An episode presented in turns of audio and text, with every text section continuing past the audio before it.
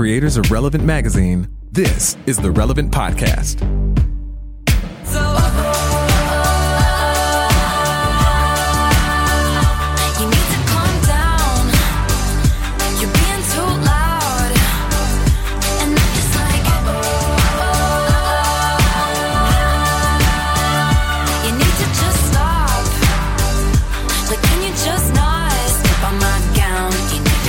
It's. Tuesday, July 9th, 2019, and it's the Relevant Podcast. I'm your host, Cameron Strang, and here with me in our Orlando studios on the ones and twos, our illustrious brother, Chandler Strang. Hello. on the Skype line from Loverland, Virginia, Jesse Carey. Hello. Hello. From Gatorland, Florida, Eddie Big Cat Kaufholz. Yes, go USA Soccer. And all the about way in Nashville, Tennessee, uh, Tyler Huckabee. Hey, everybody. The boys are back in town. Annie is on summer vacay. It was her birthday on Sunday. And so I think we're in the afterglow portion of her birthday week. She makes it essentially a state holiday in the state of Tennessee. So, Oh yeah, she has like a best of episode on her podcast. It's like a whole. It's like a whole thing. Yeah. There's a big parade It's in Nashville celebration. today. She's not going to be here for it, but they've closed off all the, they've blocked off all the streets. Police are out in full force. It's a bit, it's a national, it, it's a big deal here. Yeah, and I I just want to say personally, I think that there are very few better ways to honor the amazing U.S. soccer win this past weekend than four to five dudes sitting around talking about it. So we should really get into that. yeah, it was a, it was a big weekend for, for America. Uh, Sunday was a big, uh, a very patriotic day, it seemed like on Twitter. Everybody's Yeah. excited about the game. I think everybody on who listens to this podcast regularly knows that I'm a big sports head, as they say. I'm always into. I'm always. I like all the sports. Sportsman. I'm a sportsman. basket- I'm, a, I'm a, like if if if you've got a ball, I'm interested. I want. love I want to watch that. I love it. Yeah, Yeah. I'm, I'm super excited about. I just get hyped on the on all the ball games. Um, but but even for somebody like me. This felt like a pretty excited. This felt like a really big deal. I had a lot of fun with it. I was out in full U.S. regalia at my local sport ball uh, drinking establishment, and I had a real blast uh, cheering for cheering for the team U.S. What an incredible! I mean, that was an amazing. Even if, like Jesse, I know you have feelings about soccer, and I, I, we, yeah, you know it- what, save it's it. just an But- inferior sport to every other sport. That's all. That- that- And that's my only feeling. Continue though. and this is absolutely the wrong time for that. Um, but I will. but like, even if you're not a huge soccer head, like this was like I am. like objection. Like this was a great game, and what an amazing team, and what a moment. Like.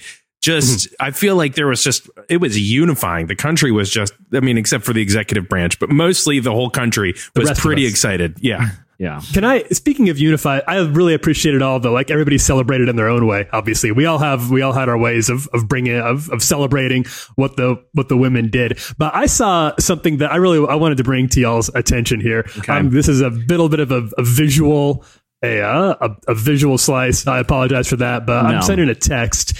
And uh, I'll be interested for you. I want to hear you guys' thoughts on it. This was a image that was tweeted by Bleacher Report.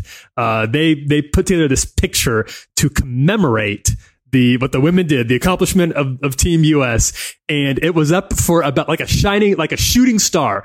It was up for about 20 minutes before they deleted it. Fortunately, I saved the screenshot before it was taken down, and I will cherish this forever because it is the. Did you guys get it? Yeah. Yeah. Did, I do you saw guys it have first Describe on- describe I what saw- you're seeing. It is a painting. I mean, it's like a watercolor painting of of uh, a lot of people.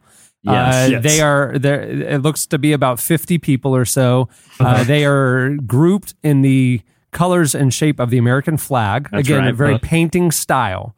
In the front, the forefront of it is Team USA, the women's national team, That's right. Good. soccer, the champions.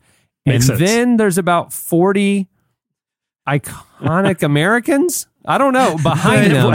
but not even all of them are Not Americans. all of them. As many people have pointed out, for some reason, okay, here's the other thing. There are iconic people, but they're not like activists. These are not, uh, you know, there's a couple, uh, fellow athletes to Team USA, but many of them are random, just actors and performers. Just a few Several names. of them. Let's just throw out a few names. Several Well, in character. I'll I'll start with this. The entire cast of Modern Family, including the show's creator, yes. is in there. on the sports side, there's LeBron and Kobe. And then right in the middle, there's Kendrick Lamar, there's uh, Jay Z, Beyonce, Ellen DeGeneres, Brad Zac Pitt, Efron, the entire cast of Friends. the entire cast of Friends. But my fa- unexplicably, inexplicably, uh, Iron Man. Captain America. So well, Captain America's it's not- there it's by Not Iron Robert Man. Downey Jr. No, No, it's, no, no. It's the Yeah. only character, and the whole thing is just Iron Man. Whereas Robert Downey Jr. would have been, I mean, you know, Well, I guess the Brie Larson Cap- is Captain Brie- Marvel. yeah, But, Brie- Captain- but they also some of them are like that is clearly Tom Cruise in Top Gun, not 100%. Tom Cruise the actor. Will That's Ferrell. clearly Michael Scott. Yeah, that's not Steve Ob- Carell. Yeah. obviously Michael Scott. But then some of them, like Brad Pitt, is just Brad Pitt. Yeah. they they didn't bother putting him in character. Same with Jennifer Lawrence. It's just Jennifer Lawrence looking at us. I don't know what the rhyme or reason was to determining Jay-Z. who got to be in character and who Ja was just their celebrity selves. But what's interesting too is like I, I mean I'm I'm gathering that these are people who have defined or made America proud, maybe you know, like so. on the world stage. But if you look to the right on the second row, there's a number of faces I don't even recognize. There's a mustachioed gentleman. Um, who are those people? I see the, The Kim Kardashian. gentleman. Which one are you talking about? I don't know. There's a Oh, few so I see. I see behind Kim Kardashian. There's two people from Modern Family, but to the left of them, there's a run Oh, yeah. of like four or five people that I don't know who it is. Yeah. I'm I trying couldn't to tell you. I really don't You know. know, I'm who- trying to who- figure out who it is between Jay Z and Kendrick Lamar. Who, who, okay, I want to know who's top right in that pork pie hat because, Yeah. like the Heisenberg hat, because at first glance, I'm like, how did photographer Jeremy Cowart end up, end up in this American flag picture? Maybe it is because, Jeremy Cowart. Because he's known for those, for like, like I said, for lack of a better term, the Heisenberg. Everyone knows the hat I'm talking about here. It's black. Uh-huh. It's a small, like fedora like hat. And is that Jeremy Cowart next to Angelina Jolie? Why are these people chosen? And like, who commissioned this at Bleacher Report? Did- it- like, obviously this took some time. This wasn't, it doesn't appear to be slapped together. It is It's true not insanity. a bad painting. It's not It's a bad insanity. painting, but it also is a terrible painting. It's it's one of the craziest internet things I've ever seen in my life, which is maybe what makes it so American. I also want to note that at a glance, Matthew Perry gives off some strong Michael W. Smith energy with the stare that he's giving. If you Really squinted a little bit. I'm, I'm not- okay. Here's my theory.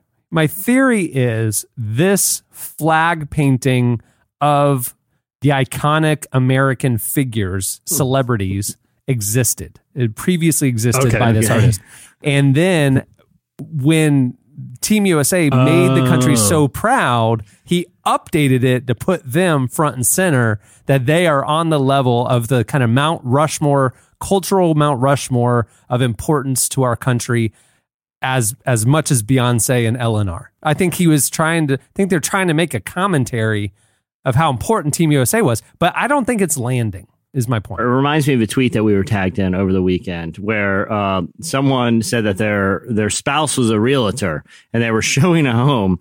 And in this you know in the picture the, like they they they ran across this in one of the rooms of this home that that the that this realtor is showing. And it's a very large painting in a very nice frame. It does there's nothing about it that seems ironic until you look at the picture and it is a large like monkey like an ape and he's cradling a tiny Nicolas Cage, and it's hanging in his home. Okay, A Like- home that's on the market. They tell you to depersonalize Yeah, your home when you Yeah. put it on the market. But they, they and they did. They they took away the family photos, the knickknacks, the tchotchkes. They did they minimized, but they had to leave the large monkey holding the Nicolas Cage painting. yeah, exactly. I mean, it's just a real selling point. I, I'm, I'm. You can only assume that it comes with the house, you know, or at least that can be negotiated as part of the part of the deal. Because if if you see a house and that's hanging there, it's just best not to ask questions. Just assume this has to stay legally. if I buy this house, I can never take this point painting down. Well, congratulations, U.S. women's soccer. Yeah, he, he made us all proud. We uh, have a great show in store for you today. Coming up later, author and financial expert Rachel Cruze joins us. She's uh, the daughter of Dave Ramsey. You probably know her. She was on Good Morning America yesterday morning and uh, is continuing to make the media rounds. You know, ascending in in uh, importance by coming on the podcast today. So Rachel Cruze is joining us. I like to think that Good Morning America is our opening act. You know, like they kind of go out, get the crowd warmed up, and then she takes the stage on the on you know the premier platform, Yeah. which is the Relevant Podcast. It's uh, part of our continued celebration of our 100th issue of Relevant. Rachel is part of the Life Roundtable, where we look back at kind of the big things that have changed and kind of intentional living over the last 15, 16 years, um, and kind of where things are and where things are going for this generation.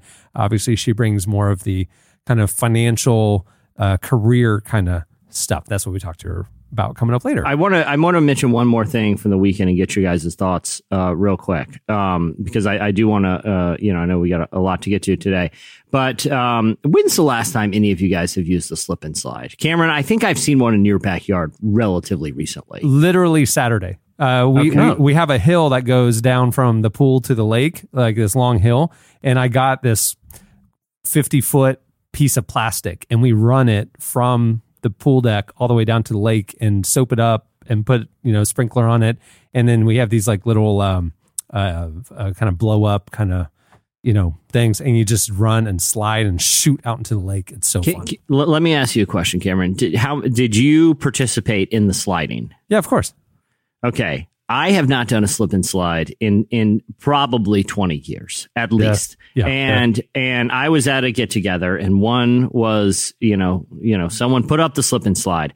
Now, Cameron, when you run and slide, are you just going bare body to piece of plastic? Or are you using some sort of like, you know, boogie board or something Bo- to, as like We- a sled? We have we have inflatable kind of sled boogie board things with 2 handles on them that you can run Mm-hmm. Yeah. and jump like on your stomach onto. Yeah. But if you're gonna go bare, you gotta you can slide and just kind of slide down in a sitting position and you're fine. Yeah. You know. Okay, because I, you know, I was very intimidated by the product because I remember as a kid, like slip and slide's all fun until you slide over that rock or you slide a little too bit too far and all of a sudden Oh, yeah. you go from sliding over a, a, a wet piece of plastic to wet grass to a dry concrete driveway. You know, like I've seen a lot of things go wrong with slip and slides. Right. And that's all running through my head when I'm about to attempt this as an adult because everyone else seems to be having fun and having no problem. And here's the thing, guys, you guys know me. I fashion myself as someone who has, you know, very above average natural athletic coordination. I mean, you guys, you know, this is apparent to anyone who It's meets me almost yeah. instantly. Yeah. Almost. Yeah. I, a lot of people, most people are physically intimidated, uh, which is understandable. So I, I, you know, I'm trying to get out of my own head. I'm like, you know, this is going to be fine. Running full speed and slamming my body into the ground. How could it possibly go wrong? So I have that little inflatable sled thing, right? Uh, uh, it, it, it's basically like Cameron. What, what was he? What he was talking about? It's two little handles on it. It's a, it's like a, you know, uh, like a sled that you pump air in, but this one had had a leak in it and was slightly deflated. So I get up and I'm running full speed with the sled in two hands in front of me. And I go to dive down and something, I can only imagine that this was, you know, just, if I, if you repeated this a million times, there would only be one time it would go disaster, disastrously wrong. Every time, not only would I do the slide with incredible speed, I'd probably also do a couple barrel rolls or tricks on the way down the hill. But unfortunately, as I was running to jump, I stepped on the back of the sled, which caused it was like running full speed and jumping with your shoelaces. Except in that scenario, you can at least catch yourself in your with your hands. In this case, my hands are tightly holding on to the handles of the sled, and it is like I get tackled by an invisible linebacker, and it is straight hip to ground, full. sp- It's like running full speed oh, and just slamming your body onto the ground. Cameron, I'm terrified of these things now. It was a horrific injury. It looks like a, it looks like if you guys saw my hip right now, it looks like I, someone hit me with a golf ball right on the hip bone. It was awful. The problem with adult slip and sliding is, in my mind, I still have the same physics that I did when I was 11. So I Yeah. could take my little 11 year old body, run full speed, fly onto the ground, and go for a little while. But now, you know, within the last probably six months, I've done that same thing. The physics change pretty substantially when this man runs full speed, falls onto his stomach, and goes full speed. Because I'm going a lot faster, and the stakes are much higher, much much higher, and much oh, more painful. The, the, the stakes are like I could tear ACL here. You know. Oh, 100%. And I'm landing on my stomach. Like, there's a lot of weight coming down pretty condensed onto my stomach and chest. And I'm like, well, now I can't breathe. And I'm going what feels to be 100 miles an hour to the end of this. These slip slip and slides need to to be hundred feet, or I'm never. I'm just going to slide off the end. Well, like, the into the literally the only thing like that is between me and my bare body in the ground running full speed is a thin sheet of plastic and water. That's it. Yeah. I, I, Cameron, I'm surprised that this Yeah. is something that you're comfortable doing because It's this so fun. You got to It's all about angles. You can't slam yourself down. You got to like almost like lower your center your gravity as you're going, and then you just kind of gradually finish. You know, going all the way. Sli- you're just like sliding. You don't like run and then plop yourself. You're Not like. Simone Biles here. I can't be expected to do some sort of like crazy gymnastics, What you're lowering myself mid run to like the. I, Yeah, a- no, you gotta get uh, whatever. You guys, come on. The, the fun thing is, is when you have a bunch of children and they've they've all just done it and they're gathered at the bottom of the hill at the Like end of the bowling fifty foot slip and slide, and they don't know you're coming next because none of the other parents have done it, and so I fling my body at thirty miles an hour. To all the nine and eleven year olds, and they fly into the lake like bowling pins. It was great. that does sound fun. If I wasn't horrifically injured in my first and only attempt, then maybe I would try something cool like that. But I'm never doing one again. It was terrible. It was just awful. The look the look of sheer terror on the children's faces as they see my figure flying at them at full speed was was uh, worth That the price of admission. Yeah, it was fun. The, the other problem with it is at this age and size is that the amount of water I needed when I was a kid was just like, oh yeah, we get it a little bit wet and we're we're flying. now, if it's just a little bit wet, I am hitting that thing full speed at a full stop because my body is just like, and it's like I need I need a, a good amount of lubrication to keep the friction between my body and that plastic sheet going. Here's a, here's a little pro tip. Here's a little If pro not, tip. it just crinkles into a big mass, and I'm just laying there with the kids laughing at me. But see, I, I didn't go I didn't go official slip and slide because those are going to be like ten feet long, and like you said, they're built for very small bodies. I went and I went on Amazon and found a fifty foot by twenty foot piece of plastic, like silicone, you know, the same same material, mm-hmm. but it wasn't branded. Right. And then I just get my own sprinkler and stuff like that, you know, like the little, you know, $2 sprinklers. And it was way cheaper than some fancy brand and way bigger. And so it's like you can do a lot more damage. Eddie, little pro tip for you. Next time you do this, the kids, you're right, they don't need any extra lubrication. The the plastic and the water's enough. For you, get a little dish soap, put it on your stomach. Like Vaseline your whole lube body. yourself Oh, up. you go. vas- you you just go. pour it on yourself, and then you go and mm-hmm. you're shoot. You shoot That's up right. there. I am the slip and slide. A little You- graphite powder, a little Vaseline, a little bit of, and I'm I'm out of here. This sounds like something that youth pastor would do to like get the kids really worked up. Like, oh, he's putting dish soap on his belly. Watch out, kids. Listen, if you kinda oil cool. yourself up enough, if you oil your body up enough, anywhere is a slip and slide. Like, oh, yeah. like just like the mall. The mall, like if you walked in there, just just all Wet greased and up. lubed. Yeah. Just greased up in a bathing suit, and you just start running and just Yeah. slide. You're fine. Everywhere's Yeah. a slip and slide now, and there's just a greasy body stain running into Yeah. Spencer Gifts, and it's like, ah, how do I end up in here? This feels shady. I better get out, and then you run and you just slide away and go get yourself an Auntie Anne's. Like, like anywhere's this- a slip and slide with enough oil and lubricant. It's That's like right. the sled on National Lampoon's Christmas Vacation. I'm just a right. flash of lightning just going to Wally Just, World, just a flash of flesh shooting through the mall. screaming, help, help, help. All right, moving the show along. Stay tuned up next. Nordstrom's. Slices.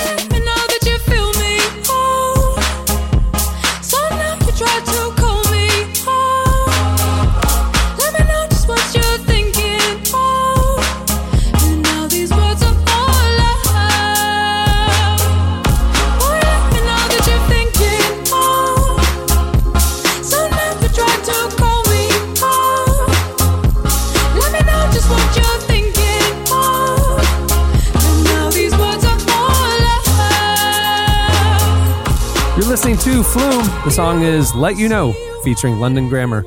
At the beginning of the podcast, you heard Taylor Swift with You Need to Calm Down, which is what the children told me as I was yelling at them as I was about to hit them on the slip and slide.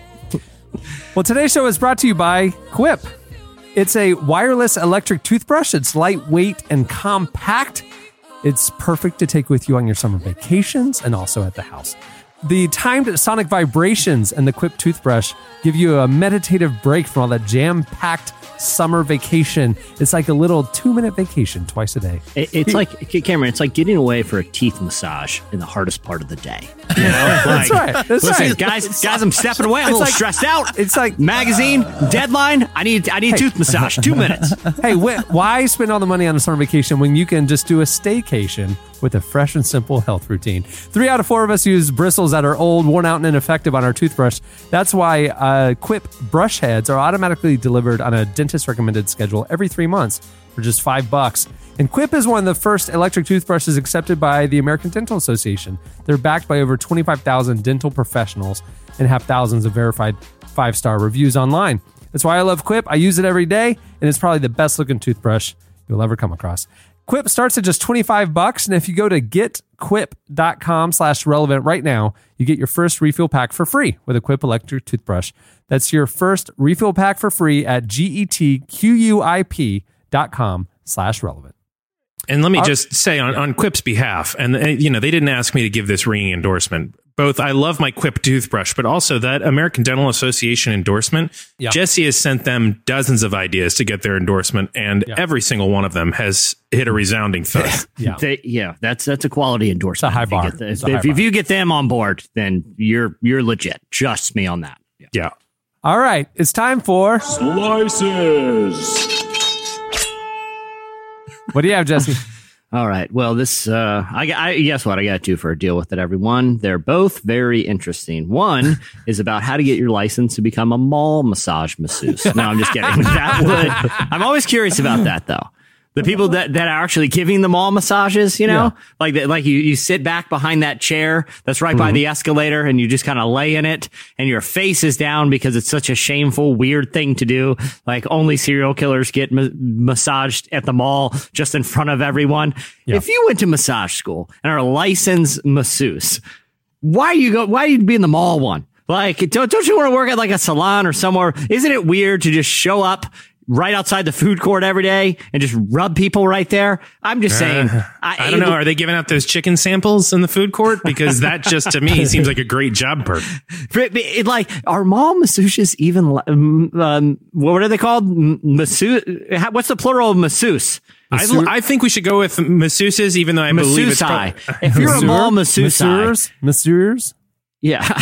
If- like if you're pursuing it, why why why the mall? You know, are they even licensed? I just have so many questions about it. And I don't know why I brought it up, but I feel like I it just needed to be addressed. I feel This like it's not been the slice. I feel like it's been the meatball that's just been hanging out there that we've all been thinking about every week and no one's talking about it. Well, You're finally talking about the it. The elephant is out, you know, is, you know, free to leave the room, I guess. We'll revisit it. We'll revisit it. Yeah. Okay. All right. So I want to give an update. You guys may remember, I think this has been a couple years ago, but we talked about a device called the mosquito. And what this does is it submits this like very high frequency sound that is meant to only be audible to people between the age of 13 to 25 years old. Apparently that's the window where your hearing is developed enough to hear this frequency, but you haven't experienced sort of the gradual hearing loss that everyone does, uh, you know, later in life. Now, uh, the mosquito is back in the news because in Philadelphia, uh, people have installed the, the officials have dis- installed uh, over 40 of these devices in in the city's parks, near playgrounds and recreation centers, and they turn them on from 10 p.m. to 6 a.m. every night. Now, the other places that were utilizing them a couple years ago were like uh, convenience stores and stuff. They didn't want people loitering, which I didn't know loitering outside a convenience store was something people still did. I felt I felt like that was. I only feel like people loitered outside of convenience stores in the days where, you know, disputes were settled by dance offs. You know, like it seems like a very weird uh, West Side Story thing to do, just to loiter. You know, but uh, so these are installed all over the city and it's gotten pretty mixed reviews from people in the city. Obviously, young people don't like it. They were talking to, you know, they, uh, NPR interviewed people in Philadelphia that are in their late twenties that are actually having to take new routes to work because they walk to work very early. You know, some of these people walk to work very early in the morning and they can't walk by the local park because this thing is going off. And these people, you know, are in their late 20s. They're 27, 28 years old. And they said that it's not even like a, a sound that you hear. It's like you're getting inflicted with like a headache at the moment. Uh, this is so controversial that in the the Council of Europe, which is a human rights organization, uh, determined that they are a violation of international law, and they said that they are inhuman, inhuman and degrading treatment. They are neither politically acceptable nor consistent with the safeguard of fundamental human rights. And they determine that they are discriminatory towards people who are young. What do you guys think about the mosquito devices being installed in Philadelphia? Don't think I have.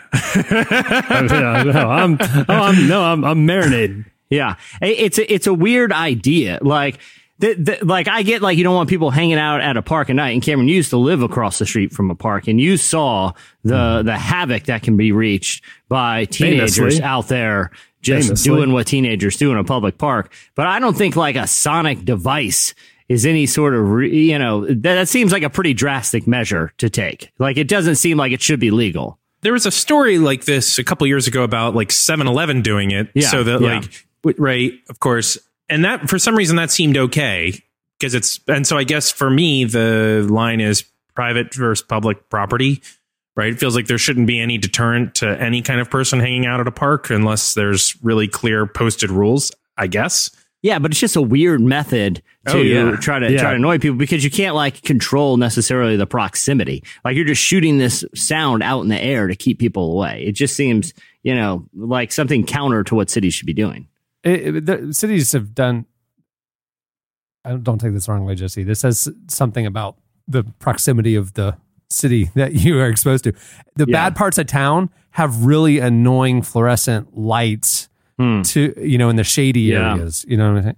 So it's like like the city cities have done this for a while. If if if people are gathering in places that the city doesn't want, the city has used light, sound, different things. They've remodeled a sketchy part of you know. Uh, Yeah. you know they cities have been doing this you know for a long time. I mean, so I I don't think it's unusual. Uh, yeah, but it, I guess it seems like there's a difference between like you know installing bright lights somewhere in a dark area or like constructing uh things that will discourage people from like you know falling asleep on a park bench. Like i can understand those. But this seems like you know you're in, intentionally trying to inflict pain onto people. It just seems like like a, an in, like a weird distinction of just like using design to make a, a space more public and you know less opportune to to do things that aren't approved to just saying we're just going to give people headaches that happen to be walking by And it seems like a, it seems like it's very easy to see that this could be utilized. I mean, it's one thing maybe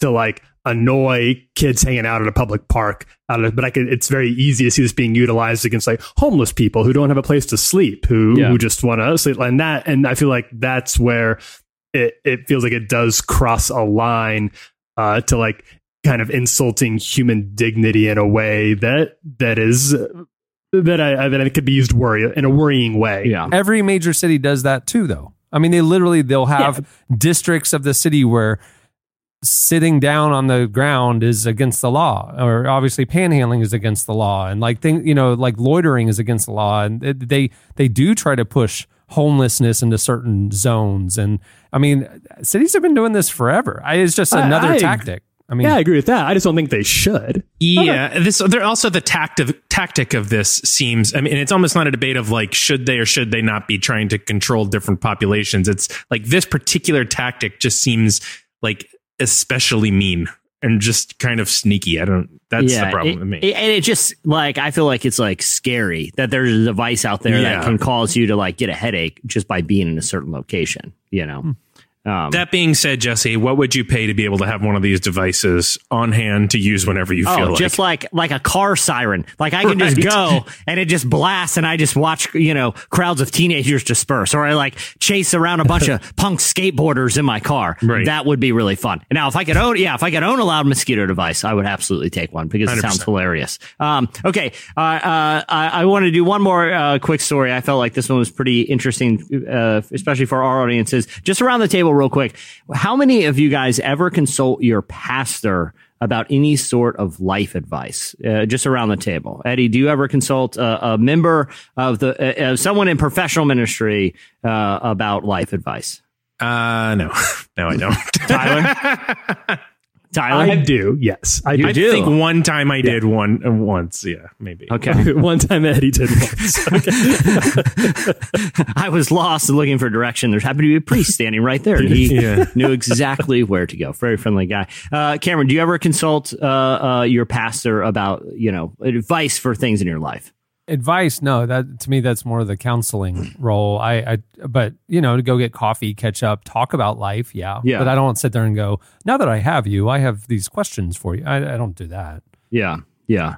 But, but Tyler, that's something that that you occasionally will do. I have I have texted mine and, and uh, several times. Yeah, that was like I don't know what to do here. What do you what would you do in this situation? Yeah, What do you think I yeah. should do? Yes. Well, Uh, it, it's interesting because uh, that actually bears out in a new poll from the Associated Press that found that three quarters of Americans uh, either rarely or never consult a member of the clergy. Uh, about things going on in their life. Uh, only a quarter do so at least some of the time. What's interesting is that even among Americans who say that they attend a religious service, uh, once or twice a month, or, or at least twice a month, excuse me, uh, which is about a third of Americans. So only a third are actually attending religious services to have, you know, some sort of even interaction with people in, in ministry. Only half of those say they ever really consult a minister about something going on in their life.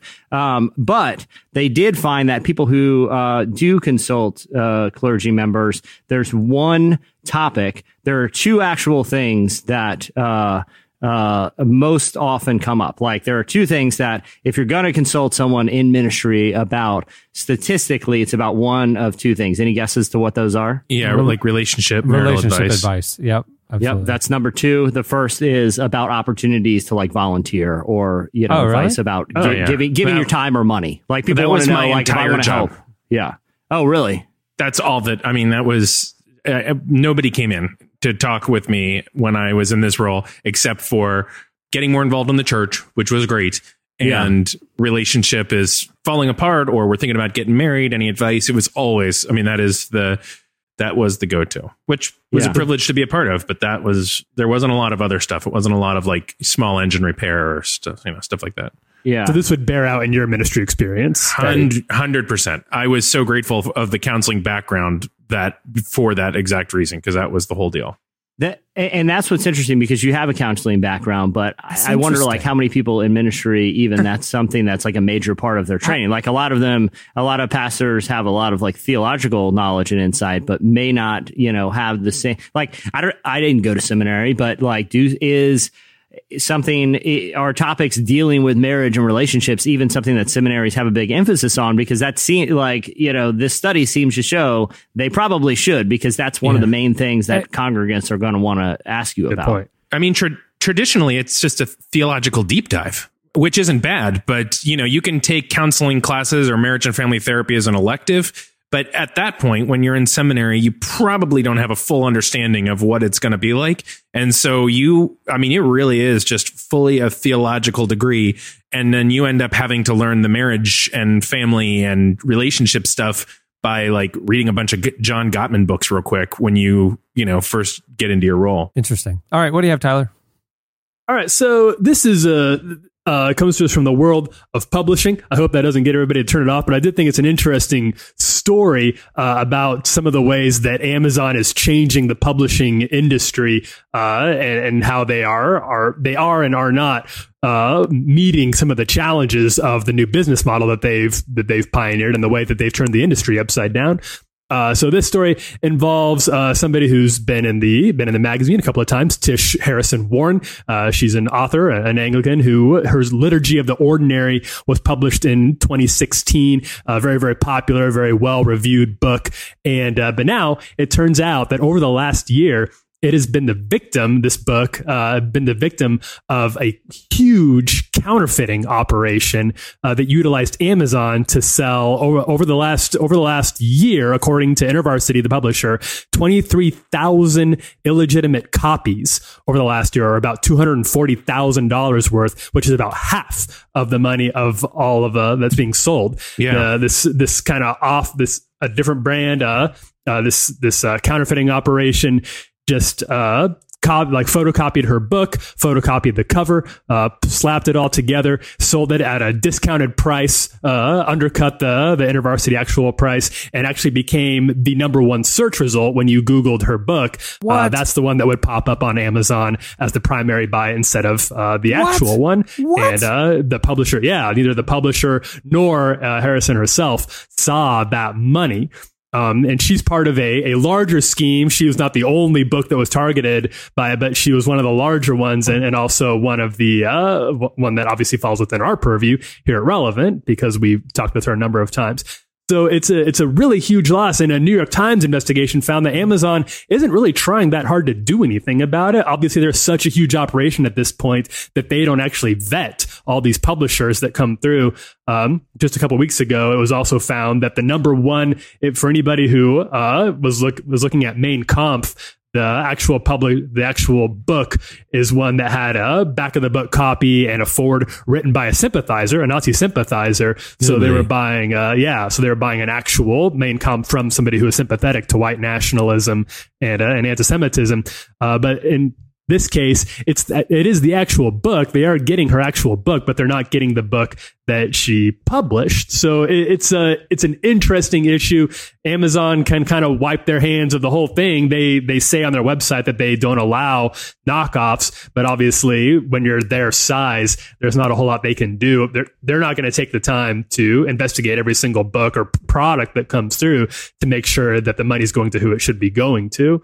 Yeah, it, it, I was going to say this. You know, this is like a big weird problem with Amazon. I listened. There was an episode of the the technology show Reply All a while ago, where the, where it looked at just how sophisticated counterfeiters are getting on Amazon, where it's really really hard to determine if you're buying an authentic product or a counterfeit in a lot of cases, because as soon as like Amazon will shut them down, they would just start up a new account, and they actually have people working all the time that are setting, you know, using IP maskers and things like that to write a bunch of fake reviews. And it gets really difficult to see if your buying is legit. It's crazy to see it happen with a, you know, with a, a somewhat niche book about liturgy, you know, uh, you know, really kind of bringing this to the attention, to, to people's attention. But that is like a risk of using Amazon sometimes. It's like, how I Yeah. can't touch it. I can't feel it. How am I supposed to know it's real? I'm you know? surprised that I'm surprised that the bootleg industry, you know, that's so ubiquitous and like handbags and you know,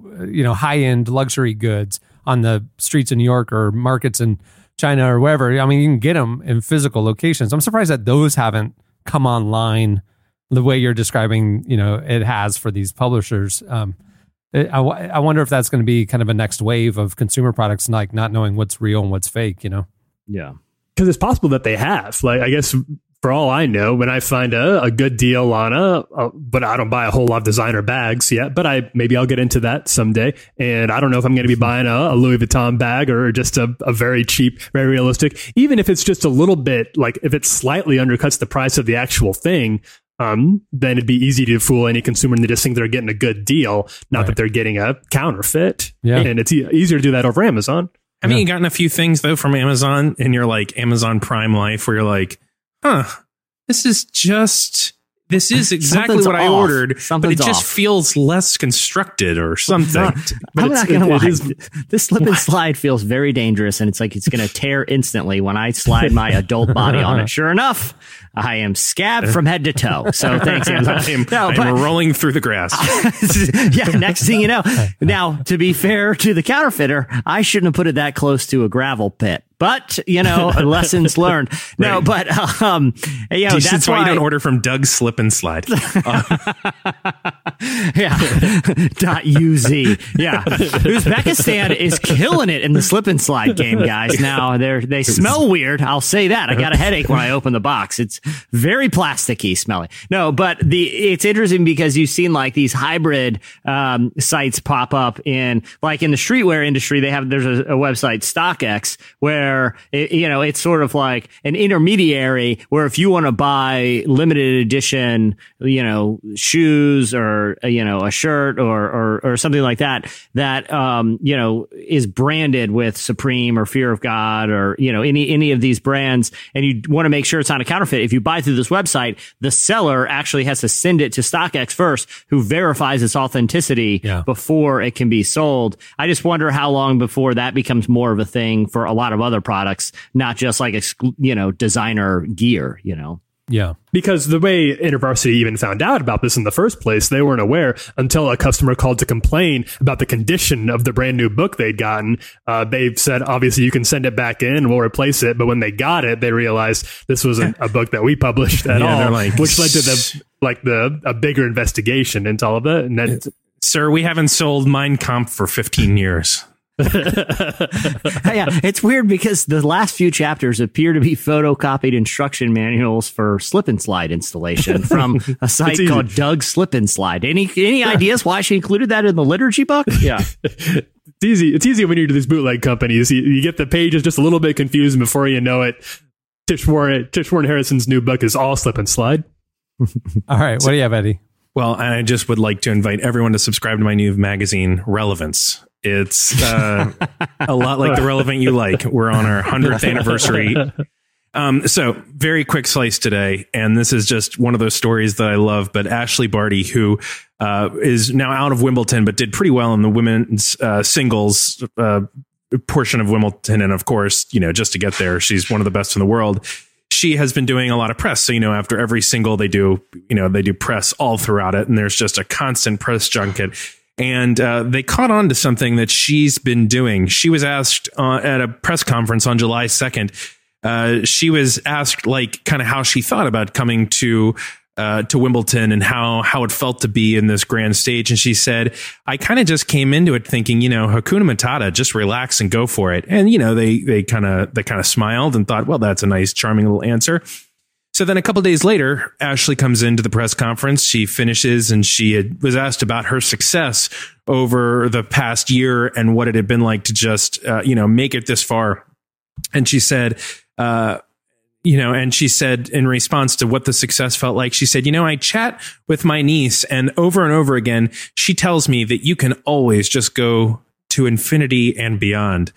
At which point, reporters started to wonder if Ashley may have some sort of Jesse. You're going to say something. No, no, I'm just I'm just amused. Continue. Yes, yes. And then so uh, so the press is starting to wonder if there's a pattern, but she's not letting on.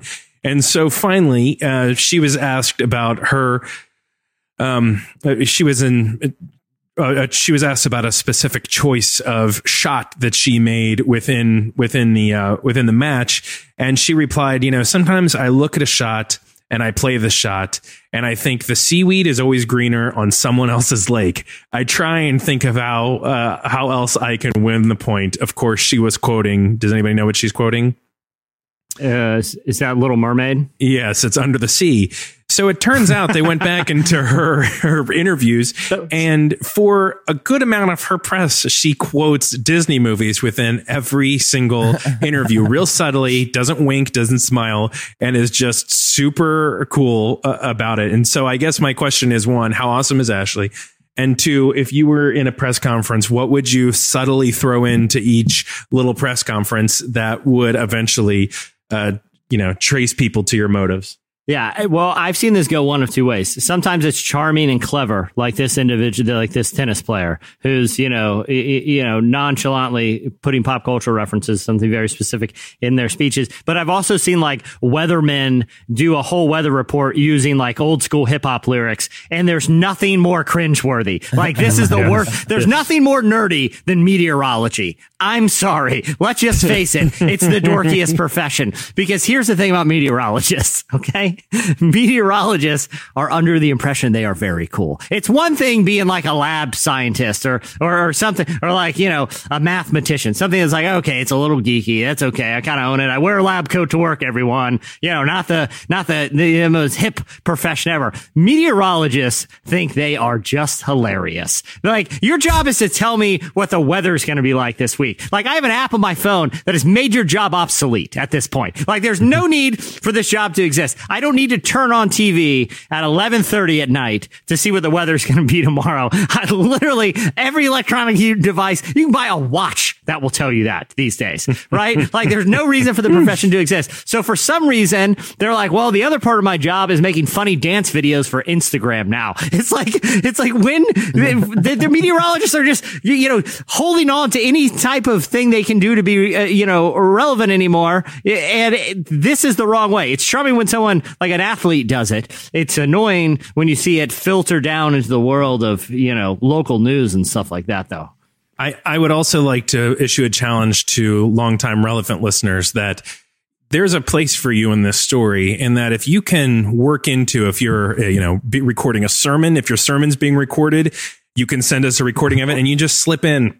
Listener of the week. uh, yeah a relevant reference Listener anything without Yes. without giving us without without winking into the camera. We just want to hear it. So send us your sermon your announcements send us your podcast that just somewhere and just tell us you know at the 15 minute mark there may be something for you to hear i would be very impressed And the more absurd and inappropriate, the more likely it will be read on. It will more likely we'll actually listen to. People. oh, I think it'd be very oh, difficult yeah. to to do this off the cut. Like I'm thinking about how like I think you could start out a little bit sly, but the seaweed is always greener. That is not that is not a saying. No, that's she not walked a in with that. common. Yeah, that that's the one that gave up the game. And being able, it's one thing if you're a meteorologist and you have it written out, you got the teleprompter there, so you can type it all out ahead of time. Then you have to deliver. You have to go straight through Yeah. just without being interrupted. Yeah. But she and other people, and like I see this happen in press junkets sometimes, uh, they have to just react. Like they have to find a way to sneak it into an answer. And I feel like doing that off the cuff, impromptu, would be very difficult. And I don't think I would do a good job at it. You know what I've always wanted to try, like if I was being interviewed all the time, is to mm. throw in old sayings that I just made up that makes no sense, and that just to see how many people just go along with it. Like, oh, that must be a thing people say, and I just you know, you know, like, oh, so so you know what, you know, how come you decided to go this direction in the book you're writing? Well, here's the thing, you know, a bullfrog only croaks twice on Sunday, and so yeah, like, like, yeah, well, here, like, listen, uh, uh, uh, yeah, a cowboy spur doesn't fit on the left foot twice in a week. So, you- like, what my approach was, like, just how many things can you just say that make no sense that no one has ever said? you know, like, well, I, you know, at that point, the jet ski just needed an oil change. So I decided to make a new direction for my life. You know, like, just say weird stuff and just see if anybody calls you out on it. Yeah. See if anybody said I might have heard that one, or they think you mean something different because there's no meaning for it. So they take the conversation a different direction than you were expecting. Uh, you said, you know what? I had to. When sometimes you just have to let the cat out the back door. They're like, oh, so you really went for it? And you're like, no, that means I didn't go. That means obviously I said no to the opportunity. Yeah. Well, listen, I mean, you know what happens when you eat an undercooked pig? You don't get the bacon right. So the, bacon, the bacon doesn't have the sizzle. So, you know, that's why I kind of told him, you know, like, yeah, but I, I, can we issue that for a challenge too? If you could just make up absurd old saying and throw it in like to a conversation that you, you could let us hear somehow. Maybe But we'll you know what? it. It's better if it kind of makes sense. Like you just said Uh-huh. one that kind of makes sense. You know, like it's kind of like eating undercooked. You know, your bacon doesn't have the sizzle. I mean, that kind of makes sense if you're trying to make a point. That's the thing. Making up absurd non sequiturs, fine. Make absurd non sequiturs that actually could become a saying, a real thing. You know, Yeah. I like it. Yeah. do that. Even better, it would be to try to do the thing where you start a saying and you expect the other person to fill in the last Right. part of it.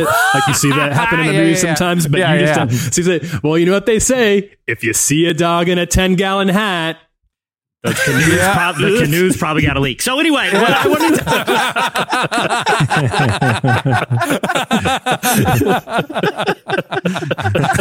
Tyler, Tyler, as we all know, weeds only grow on the left side of the shed when when the, when the nacho cheese tornado lands in Kansas. There we go. That'll do. Well, that'll play. That'll play. Anyhow, it was a pleasure. It was. I, that's my oh, slice. It was a pleasure to share this whole new world with you. Oh my goodness. Oh, you got it. You got Oh, it. boo. It's Not eleven, that and they hard. barely noticed. They barely noticed. Not you can't that even, hard. You can't. we all noticed. All right, that'll do it for. Slices. There you go. Stay tuned. Up next, Rachel Cruze joins us.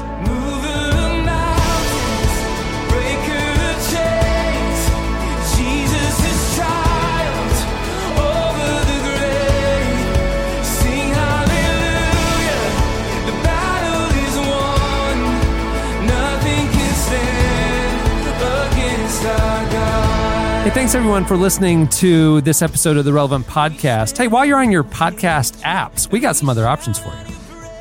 Check out our newest podcast, Relevant Daily, which is every weekday. It's about 10 minutes, keeping you in touch with what's happening at the intersection of faith and culture. That podcast is growing fast, and we love doing it.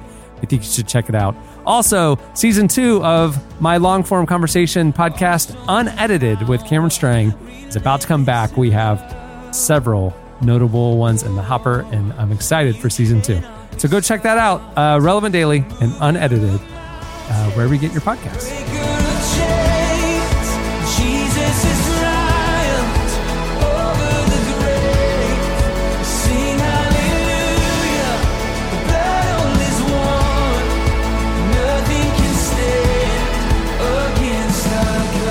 You're listening to Phil Wickham and Chris Quilala.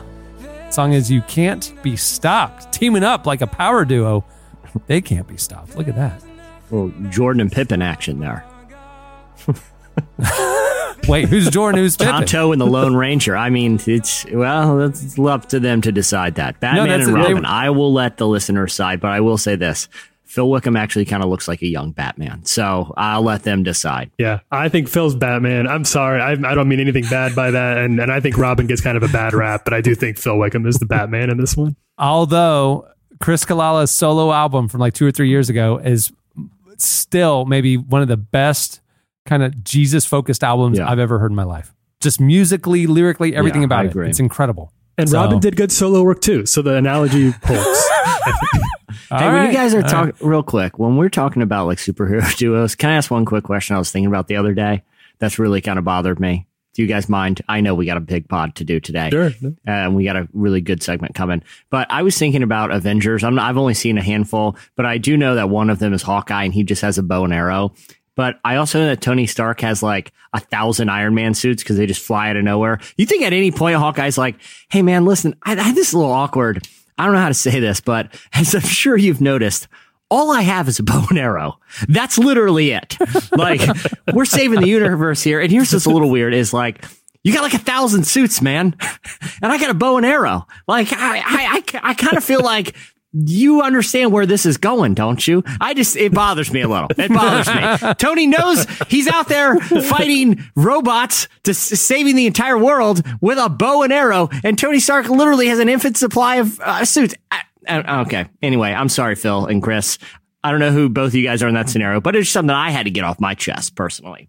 I think we I think we are pretty clear who's who in that situation. All right. Yeah, I think we. Uh, like we mentioned, issue 100 of Relevant is out now. You can uh, view it at relevantmagazine.com. And part of it was we did really uh, fascinating conversations looking back at kind of the the moments and trends that have shaped these first 100 issues in the last 16 years and kind of pivoting also to where we're going. Well, one of the sections, you know, relevant covers faith, life, culture, and justice. Well, in the life section, we talk about everything from money.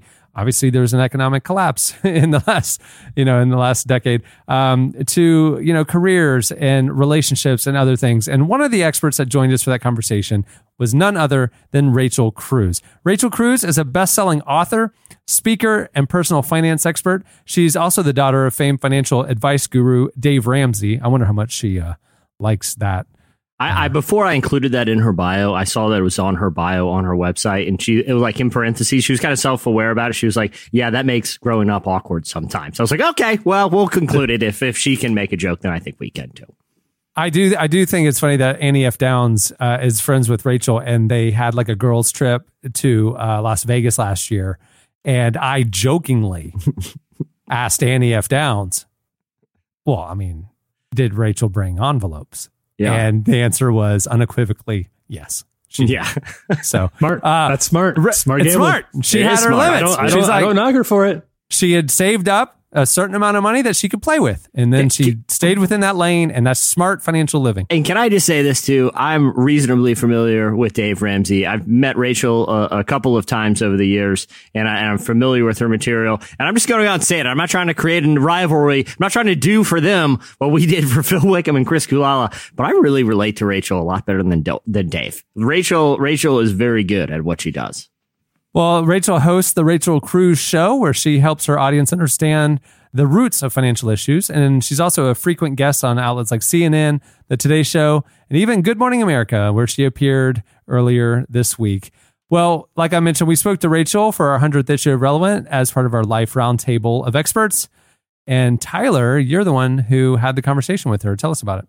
Yeah, it was. I, I I like talking to I like talking to anybody who knows stuff about money because I know so little about it that it's just any really any chance to interview somebody who has any sort of financial expertise for this magazine is also just kind of a chance for me to personally get my own finances in order, which are otherwise a, uh, ongoing disaster. Um, A lot of people don't know this, but Tyler had an agreement when he started working here that he can only be paid in gold shekels, and he just he, I don't regret it. actually I don't he regret it. actually has a, an overflowing pirate chest in his house, and that's his bank account. You'll rue the day. You'll all rue the day when gold shekels finally come back and you're all stuck with your worthless paper money while I'm sitting here with solid gold, solid God's money. a, a literal pirate's chest. Yeah. But the first thing I want to talk about was, of course, I think sort of for a lot of us, the defining financial story of our lives is the recession and what the recession did. And a lot of the issues that millennials face financially kind of stem from the era that a lot of us were raised in, which was after the stock market crashed. So I wanted her thoughts on how the recession has shaped this generation. And she had a take that I really, I don't think I'd heard anywhere before, but I thought was super interesting. Here's what she said. the recession, honestly, I would have thought would have made a bigger impact on people's outlook for our generation, but it really hasn't because we've seen the level, the debt levels continue to grow. Student loan debt has continued to rise, credit card debt has continued to rise. And so my hope was that when it all went down, that our generation would look at our parents and have a little bit of a hesitation of hmm. thinking, oh, okay, hmm. yeah. something bad could happen. But factually, we're just not seeing that because debt levels continue to rise. And so the effect of that, though, is that our generation, we're getting, people are saying they're getting married later, they're buying homes later, they're putting off a lot of life milestones because of their financial situation. And that is immediately tied towards debt, especially student loan debt. That that is really interesting. I feel like it's something that it, it almost seems like kind of counterintuitive because I feel like mm-hmm. It's it's almost like, and that's what that that was one of the interesting thing about all of these roundtables, uh, whether it was in the God, justice, or or uh, uh, or, or culture sections too. Um, that you know we really we try to be really intentional asking questions about how we got to where we were as lo- as well as being forward projecting but that observation that the recession may have caused a lot of anxiety in our generation or the younger generation that was coming up and, and, and graduating college, you know, directly following the recession, but it didn't make any dramatic changes to people's spending and debt habits. I mean, that's scary, but also kind of fascinating too. Yeah, I, I think it's an interesting observation terms of d- should the recession have had a bigger effect on the way that we spend, the way we save, and the way we we use, utilize our credit cards and the way we navigate our own debt. I think it probably you could make that case, and I think a lot of us also just didn't grow up with a lot of really great examples of, of how to do that because a lot of us weren't taught that because we didn't have a lot of financial responsibility modeled to us growing up, which is obviously not, something not, not that everyone people like. grew, grew up with Dave Ramsey stuff Yeah, envelopes full of shekels for our lunch money. So I, yeah. I cut out all the talk about her excellent her excellent role model growing up because that wouldn't be relatable to most of us. Um, but one thing I did want to know, kind of along those same lines, is I think there is a tension that a lot of, us, especially a lot of us Christians, feel about nice stuff. Um, is it moral to have nice stuff? Is it responsible for people, especially at a time where there's a lot of economic insecurity, to splurge for things that we that we don't need, but things that we want that might be seen as, as frivolous or uh, or exorbitant? And uh, here's what she had to say about that. Yeah, I always take the approach it's okay to have nice stuff, just don't let your nice stuff have you. and your stuff can have you if you go into debt for it. Scripture's clear that the borrower is slave to the lender. And it can have you if your identity, your happiness, your joy, your contentment, who you think um, you are is wrapped up in that thing. And so I think that there is a place that if you save up and pay for something and you buy it with the motivation knowing this is not going to bring me eternal joy and happiness, I'm, it's just a fun thing to get and I can do it because I've saved up the money and my heart is in the right spot. Then I think there's definitely times that you can go and get, um, yeah, buy some fun things. But overall, um, you have to make sure those two things are in check financially, that you're in a good spot, and that you're not dependent upon this thing or the newness of buying this thing to, you know, fund your happiness. Tyler, that's one thing I have appreciated about her perspective. Again, like she has her, her show and her, her approach to these topics. And what I, I really appreciate she kind of brought to the roundtable is like, not just the practical element there, but also the deeper root. Like, look, if you're trying to fill a hole with, with, you know, consumer goods, like things that you purchase, it's got not only will it come up empty, not only are there spiritual repercussions, but there's also like really practical ones. Like eventually, if you, that's your mindset, you know, you, you're never going to be able to have enough to fill the hole. And so you're going to end up, you know, suffering financially for it. Linking the, the spiritual issue there with the practical one, you know, I, I think is really wise. She didn't mention that uh, the other the other potential ramification is you'll end up on a social media account shaming you for your, for your yeah, we never got to that question, Cameron. Hey, Rachel, what kind of shoes are you wearing right now? Right now. Don't you lie. They're off whites, aren't they? Yeah. But I think that's I think what you said, Jesse, is is true. I think it's easy for people to focus on either one or the other, right? They either focus purely on the financial part of it, like can you afford X thing, X vacation, shoe, car, or they Yeah. focus purely on the spiritual side of it. Like, are you trying to do something? Are you trying to fill a, a, a void in your heart? A very subjective question about whether you're just trying to to impress yourself or make yourself happy with fin- with uh, consumer goods. Uh, but trying to bring those two things together is something that she's done really, really well. It's something she talks about a lot, and I appreciate that part of the uh, the conversation that she brings to it as well. and, and how that also I, you know i really want people to like get the issue and check out this roundtable because what's interesting is like her thoughts there you can apply that to several topics that we talked about in the re- life roundtable so like relationships so, uh, career you know like if your motivation for moving up in your career is for some you know deeper sense of like per, uh, you know purpose and fulfillment and identity that really, you know, shouldn't be misplaced. That should be something that God gives to you. Or same thing with a relationship. If if a relationship becomes kind of weirdly codependent and your identity is no longer in your faith, but in a relationship, there's a problem. That's why I think what she said there is so profound because it really goes into all the areas that we discussed in that roundtable.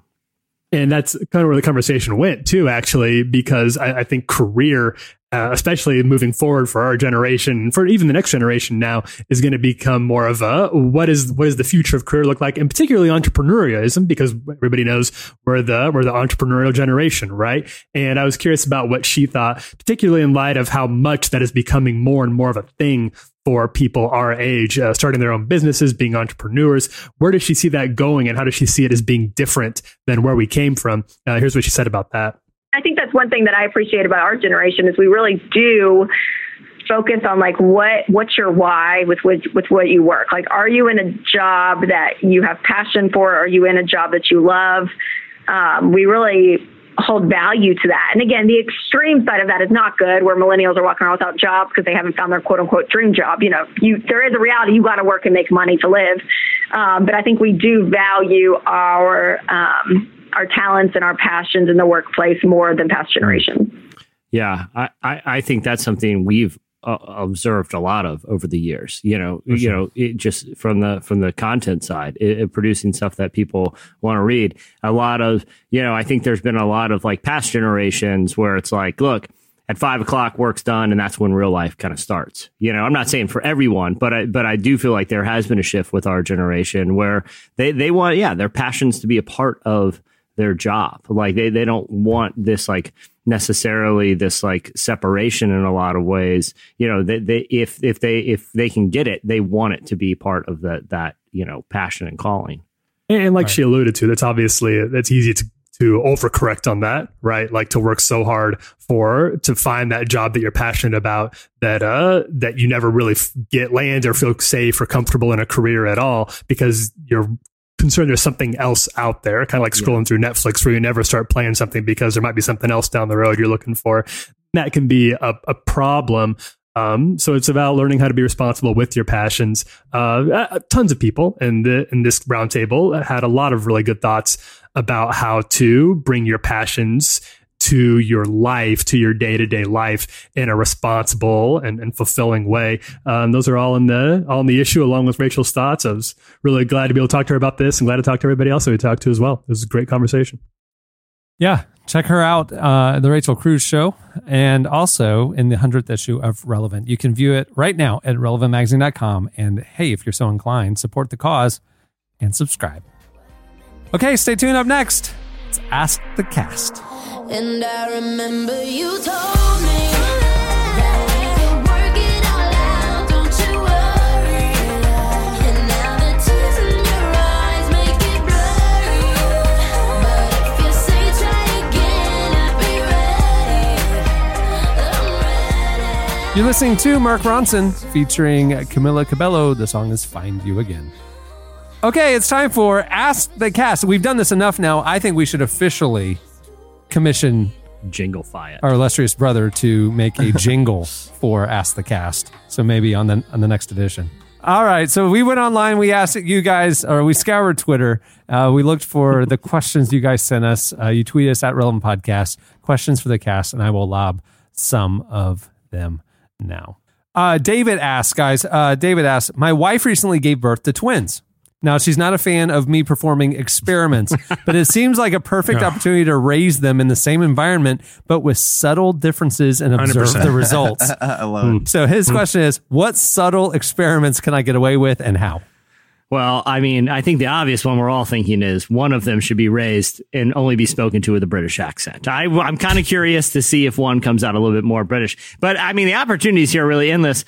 Yeah, I I like how he prefaced it, like as if this is a conversation that he and his wife had had, like ex- performing experiments on their children, because she's not a fan. So I feel like it also has to be somewhat subtle. Eddie, what what are you thinking would be a good advice for David? I, I have I have an I have an idea in the They meantime. have to be I think- subtle. Now they have to be subtle. It can't be like obvious, like, Yeah. hey, we're going to push you towards sports and you towards school, Mm-hmm. or we're going to give you twice the food portions of the other one. You can't do that. It has to be subtle that he can get away with it and the wife doesn't notice. okay. This is going to be difficult, but I think I think you could pull Yeah. it off. Yeah. I, I think you could do sort of a reverse this this new yesterday movie in which a man wakes up in a world that never knew who the Beatles were. I think you could do sort of a reverse subtle version of this in which one child is aware of the Beatles and the other one you keep you keep all Beatles music influence and paraphernalia away from him and see how true that movie actually ended up being to one child's experience.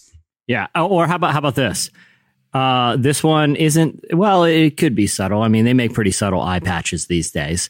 One son, I mean, or one of the twins gets a uh, gets an eye patch on their right eye, the other one on the left. And the theory Oh, yeah. that I'm working Yeah. with here is that the other eye will go very, very strong, right, to compensate for the eye that is under the eye patch in a few years, you may have a set of twins that have two eyes that have supervision. I don't, I, I think the, the science there would back me up because Eddie, you know what they say. If the toilet's still running at midnight, You got to get out of the house because it's you got a whole flood. It's terrible. yeah, Um, th- th- th- th- then the chicken coop is the only safe place. That's the end of the saying. But continue. I'm sorry, you butchered it though. Obviously. I would I would love love love for you to gently tell one of the twins that they were actually born a year before the other one and just never let up on that and see how it works. Like how long does it take them to realize they're the exact same size and they look exactly the same and are also very scary because they're identical. They also probably have supernatural powers. When will they recognize? I'm just going to say though, friend, about having twins. I I don't have twins, but you just watch your back. Um, having two of two of a kind that's a very strange phenomenon, and I I'm not going to plant any things in your head, but I'm going to say, uh, you know, you know the old saying, Jesse. If you have twins in the house, Then the monkey's already caught the coconut. We, as we know, Eddie, as, as we know. Um, Alexander Alexander asked. He said, uh, "Okay, it's pastors edition of Survivor on CBS. Which pastors would you have on each team? And bonus, who wins it all? Oh man. Well, oh, I Like- still. Oh, go. okay. Go, ahead, Eddie. Go ahead. no, ahead. please, Eddie. please, please, please, because I've got Okay, the let's trump uh, real real quick. Let's do just uh, like a fantasy draft right now. Like a round, Uh, like a quick like- round. Yeah. Yeah. two teams. Jesse, you're picking for your team. Then Eddie, you're picking for your team. Jesse, you have first pick. Pastor, Survivor, five Okay. Okay. Uh, I well, number one, I don't know if anyone's seen the shape Carl Lentz is in. I got to go with him. The guy is a workout machine. Yeah. I feel like athletically, he's got a big advantage there. Yeah. All right. Uh, he's number one off my board. Eddie, your your first pick. Number one, uh, Rob Bell, but current Rob Bell, not 20 years ago Rob Bell. I want. Well, he's I not a want pastor li- now, though. He's He not a would- vocational pastor. Yeah, but he would say he is, and I'm He's telling. still ordained. He's I'm- still yeah, ordained. And I'm telling Okay. you, every other pastor on the island just completely dissolves at that point. They just implode with anger. Rob Bell wins. They all just leave the show. Okay. They don't want to be associated with him, so they just leave the show entirely. Like we can't, be, Okay. we can't be on a show with Rob Bell. Jesse, pick number two. Okay. Uh, uh, well, this is someone not not a pastor, but uh, uh, you know, someone who speaks at a church regularly. Uh, so I'm going to let it count. Uh, delivering incredible sermons. Our very own Annie F. Downs. Annie F. Downs. Annie's Downs, so no likable. Sure. I can't see anyone ever voting uh, Annie, ag- you know, against Annie for anything. She's Yeah, too likable. She's too likable. All right, you know? Eddie, your uh, your second pick. Yeah, 100%. Dr. Brenda Salter McNeil, uh, Quest Church, Seattle. uh, You know, she's been on the show. She's incredible. Um, I have never, ever, I, when I locked eyes with her the first time, I realized she is 9,000 times smarter than me and is just playing on my level to be kind. If I'm going to have anybody in a mental street fight with a bunch of other pastors on an island, I Yeah. take her all day long. Wow, interesting. Okay, J- uh, Jesse, your third pick. Okay. So right now I got Carl. I got Annie. I'm coming out So with, you've got uh, athletic and friendly. I've got athletic and friendly. I need someone who I feel like is Cunning. really, yeah, it, it has has a bit of has a bit of cunning, uh, has has some street smart, has you know, yeah. Uh, the they other also the the The prize other money. Thing, the other thing about Carl is he's super competitive. So he's that alpha male competitive. So you got Yeah. But competitive. Will he, but will he play dirty? I don't know if Jesse has anybody willing to do get their hands Yes, dirty. right. He what needs to be cunning. done. He needs cunning. Yeah. Yeah, I do need cunning. See, I was gonna go John Gray here because uh, you know this is a guy. Uh, you know, I, I feel like you know he's he's very fashionable. He's yeah, he's the one that everyone likes to be around. I feel like he would be hanging on to the end. He's he's got his he's got his own show. He's he buys Lambos. Like he's the guy that everyone kind of wants to hang around. I I I like thought the dynamic between Annie, John, and Carl. Okay. All right. All right, Eddie. And my final choice, and I am also going with pure athleticism, uh, and it is because I've met this person, uh, and that's Bishop T.D. Jakes. Here's why. Um, I shook I shook his hand one time, and he said, "Hello, son." And both the sound of his voice and the size of his hand made me feel as though I was two, and uh, that I was either terrified or this was my actual dad. Um, and so I feel like in whatever physical competition, he just shows up, everybody else walks away. At this point, we've got, we've got the ringer and Rob Bell, who's just going to dissolve them. We've got massive intellect with Dr. Brenda. And then you have Bishop Jakes, who just, you don't, they won't even be an obstacle course. He'll show up. They'll be done. I win. Okay, I got one more, and maybe he should just be the host or just do the tribal council to replace Jeff because you know Jeff has a catchphrase, right? You know, the tribe has spoken, and he puts out the torch. John Piper will obviously be in charge of tribal council. Oh, no. Farewell, Rob Bell, and just puts out the torch and just sends him off. Like it's too good of a catchphrase for him not to be used there. Come on, guys, come on. That's Obviously, obvious. NT Wright. Clearly, he's the fourth on the team, but you know, Yeah, you gotta we have, you gotta have one British guy on there. Yeah, Oh, yeah, exactly. and we gotta one British him- accent. and we call like him it. Tom. Yeah. Uh, this one was this one wasn't a uh, ask the cast, but it was a little feedback on on Friday's episode where we learned the groundbreaking information that from ages five to eighteen, our very own Tyler Huckabee slept on a waterbed. He had his own waterbed. Yeah. Uh, Ross said, "My Tyler Huckabee childhood waterbed theory, he has a theory, is that his dad bought it to surprise his mom. She wasn't into it. The Waterbed Emporium obviously has a firm no return policy, so it went to the youngest kid. Therefore, Tyler won't grow up with a waterbed. I like it. the- It makes the- sense. It's the. I'll, I'll say this: they're definitely not taking them back. Uh, Well, he, the other theory is they were counterfeit water beds, and they're like, "Well, this isn't safe for an adult to sleep on. Let's just give it to Tyler, see how he fares." You know? like it's it's it's an Amazon you know counterfeit deal where it's like, well, yeah, I feel like Tyler's got a better. He's young and spry. He he's got a better sense of you know survival in case he wakes up and he's literally trapped underwater. We'll see how he does because you know what they say, Tyler. Uh, the church bell uh, rings three times on Sunday, only if A girls in the Hardy Boys. Yeah. yeah. only if we we realize the butter's gone bad. So anyway, anyway, yeah, clearly. Uh, Anyway. There's also a bunch of uh, sports questions. It's a big, it's a, a lot's going on in NBA free agency. There's a lot of people asking us about that. But then I'll end it with this last question. Uh, Jorge says it's our one year wedding anniversary next month. Uh, we are doing the Dave Ramsey debt free living, so we can't spend too much money. But what should we do to celebrate?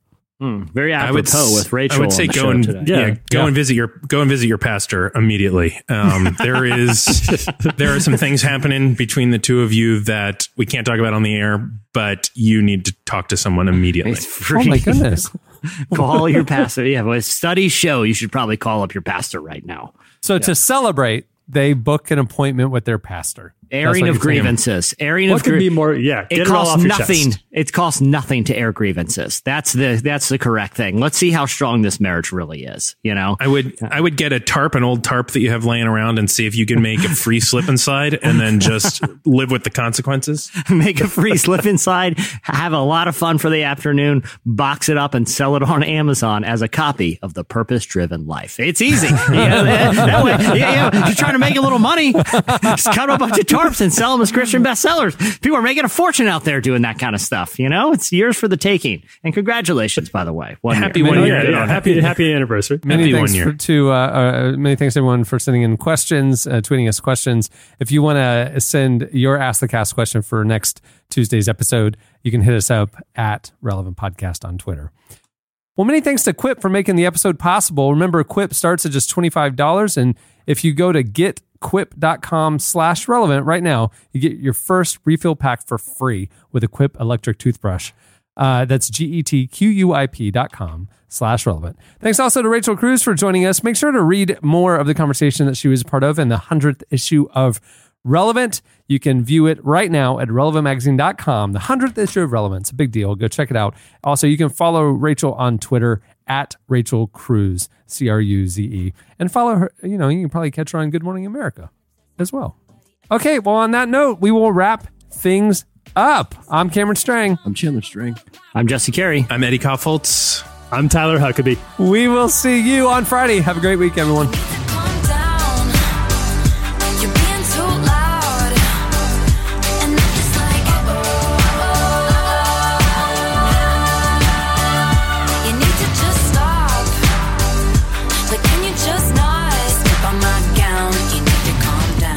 Thank you for listening to the Relevant Podcast. If you like what you heard, be sure to leave us a review on iTunes. Check out other shows from the Relevant Podcast Network in the podcast section at relevantmagazine.com. And while you're there, browse exclusive podcast merchandise at our online store. Make sure to subscribe to Relevant Magazine. Info is available at relevantmagazine.com forward slash subscribe. Must have taken all night. You just need to take several seats and then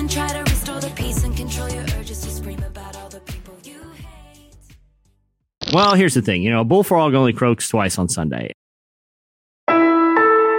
Relevant Podcast Network. Everybody in your crew identifies as either Big Mac Burger, McNuggets, or McCrispy Sandwich. But you're the filet fish Sandwich all day. That crispy fish, that savory tartar sauce, that melty cheese, that pillowy bun. Yeah, you get it.